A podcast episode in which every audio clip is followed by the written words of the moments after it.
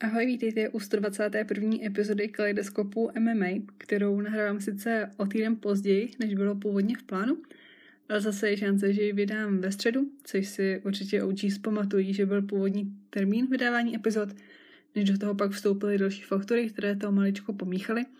Ale pojďme se radši přesunout k tomu, co mám připravené na dnešek, vlastně na tenhle díl. Jako první bych se chtěla v rychlosti vrátit k poslednímu turnaji, kde to dopadlo tak trochu podle mého očekávání. Byť Doukous nakonec byl u sáskových kanceláří jako favorit, nicméně Derek Lewis předvedl, předvedl to, co umí jenom on a připsal se kromě dalšího ukončení soupeře i 18. výhru UFC, kdy teď ve statistikách těžké váhy šlape v počtu výher na Paty Arlovskému, bývalému šampionovi, který má v tuhle chvíli na kontě 21, Samozřejmě je šance, že i Arlovsky ještě nějakou tu výhru přidá, ale nepatří už mezi nejmladší zápasníky a pravděpodobně je tak jenom otázkou času, kdy ho Derek Lewis předběhne. Pro se to byla v UFC první prohra a nemyslím si, že by ho nějak zásadně posunula o krok zpátky. V žebříčku zůstává na sedmém místě, jeho přemožitel je třetí a nejvíce se po zápase mluvilo o souboji Derika Lewise se Stipem Jočičem, který se od březnové ztráty titulu ještě v kleci neukázal – je ale pravda, že Miocic je často skloňovaný i v souvislosti s přechodem Johna Jonesa do těžké váhy a jsem osobně docela zvědavá, jak to nakonec dopadne.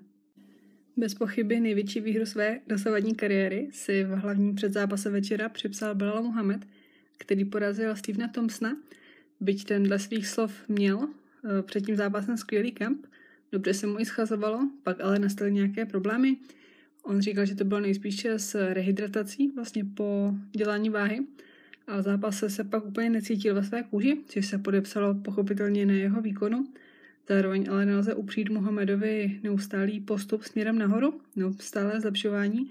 Po výře teď poskočil už na páté místo v žebříčku veltrových váh a pustil se do výměn s Čimajevem, který sice není v top 15, ale je to jméno, které by mu paradoxně se pomohlo úplně nejvíc pokud chce pomýšlet na zápas o titul.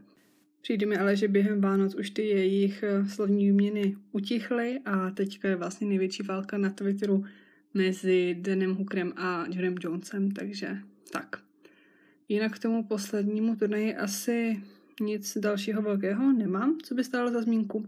Ale projdu ještě teda ty ostatní výsledky. Angelo Hill dle mnohých opět okradli bodový rozhodčí Prohrála s Lemoš na split decision. Soupeřku tahle výhra dostala do top desítky váhy, vlastně slámové váhy, ve které zápasili. Velký sklap si připsal i Mateusz Gomrot, který porazil Ferreiru a poskočil na 12. místo v lehké váze, což je skvělý výsledek a může pomýšlet na nějaké další ještě větší jméno. Cap Swanson hned v prvním kole ukončil Elkince, před limitem vyhrál i Ricky Simon, který si připsal ceny Scalp a Sonsa. Gerald Mershard uškrtil Stolfuse, Justin Tefa si poradil s Hansakrem, na začátku třetího kola Melissa Gato ukončila Sižeru Oybanks, Rachel Paddington ve druhém kole uškrtila Macy Chiasen a vyhráli i Dontel Mayers, eh, Charles Jordan a Jordan Levitt.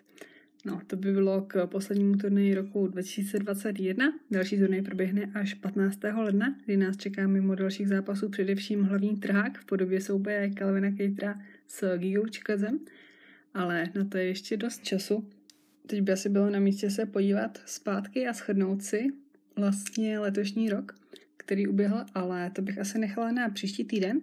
Teď se pojďme naopak podívat na to, co nás čeká v příštím roce 2022. Především nás čeká opět spousta odved zápasů. Hned na první číslovaném turnaji roku na UFC 270 v lednu nastoupí Brendan Moreno už po třetí s Davisem Figueredem – odvetu titulového zápasu uvidíme i na UFC 271, kde bude Adesanya zápasit s Vitekrem. Mluví se i o zápase Rose s Karol Esparzou. Dana White říká, že to bude příští zápas šampionky. Otázka je, jestli to znamená, že Karla tu šanci na odvetu dostane nebo ne, protože to, co říká Dana White, nemusí vždycky úplně platit. Poměrně jasně nás ale čeká odvěta o bantamové váze, kdy se Aljamain Sterling znovu utká s Petrem Janem, který první vzájemný zápas prohrál kvůli faulu. Aljo už chtěl v průběhu prosince začít kemp, ale chytil při vlastně návštěvě své bývalé školy po druhé covid a celé se to odložilo. Nicméně o Shona Shelbyho má návrhy na únor, březen a duben. Duben říkal, že je na ně už moc dlouho, únor je zase docela brzo, takže nejspíše proběhne odvěta v březnu. Pravděpodobně by to bylo na UFC 272, které je naplánované na 5. března, ale ještě ne, nic není jisté, to jenom odhaduju termínově podle kalendáře. No a odvetu lze pravděpodobně čekat i bantamu žen mezi Peňou a Nunes. Kolby by rád další odvetu s Usmanem, i když tam moc nevím, ale dost pravděpodobná je trilogie mezi Volkanovským a Holovem. Takže pokud jste fanoušci nějakých čerstvých matchupů, tak si asi v příštím roce budete hodně rvat vlasy. UFC by taky ráda obnovilo turnaje v zahraničí. Letos vlastně všechny turnaje proběhly ve Spojených státech, většina v jejich domácím UFC Apexu, ale postupně se už začaly plnit i jiné arény po celé zemi. Nebo teda ještě samozřejmě ne všechny turnaje byly ve státech. UFC si udělalo dva výlety do Abu Dhabi, kde se konaly čtyři turnaje a ještě další dva roky pokračuje ta jejich vzájemná smlouva o tom, že v Emirátech proběhne minimálně jeden číslovaný turnaj ročně, takže předpokládám, že můžeme očekávat, že se tam vrátí nejspíš v průběhu podzimu, kdy tam je trošku, jak to říct, příjemnější klima než v létě. Na jaro tam zatím ještě nic není. Kromě Spojených Arabských Emirátů se ale UFC chce vydat i do dalších destinací po světě. Na 19. březen je v plánu tradiční, dá se říct, UFC v Londýně, které ale typuju bude do třetice na poslední chvíli zrušeno. A 7. května by se UFC 274 měla uskutečnit v Riu, ideálně s hlavním zápasem Charlesa Oliveira, ale to ještě není jisté, je to poměrně daleko. No ale co se týká toho kalendáře, tak zpátky k Abu Dhabi je možné, že vlastně by se tam konalo ještě dubnové pay-per-view, protože to ještě nemá ani datum, ani místo a zejména pro fanoušky Jena je to dobrá lokalita, ale věřím, že šampion bude hodně bojovat o to, aby obhajoval na domácí půdě. Ke konkrétnímu programu turnajů chystaných na leden a pak následující měsíce se samozřejmě budu věnovat v následujících epizodách. V bych ještě na závěr chtěla upozornit na jednu akci, která proběhne 30. prosince a je to sice turnaj v grapplingu, ale zúčastní se o hromada UFC zápasníků. Jedná se o Fury Pro Grappling 3, turnaj, který bude vysílený živě na UFC Fight Passu od půl druhé ráno, pro nás teda už pátek 31. prosince. A v hlavním zápase proti Daniel Kelly nastoupí Karla Esparza, která shodou náhod nahradila nejspíše svou příští soupeřku z Klace, Rose na Majonas.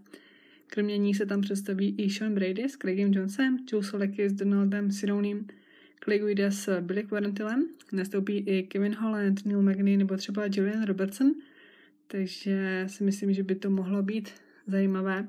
To nemá poměrně specifická pravidla, ale jedna věc je pro něj vlastně ještě specifická pro UFC zápasníky a to je to, že nesmí v zápasech používat hlůky.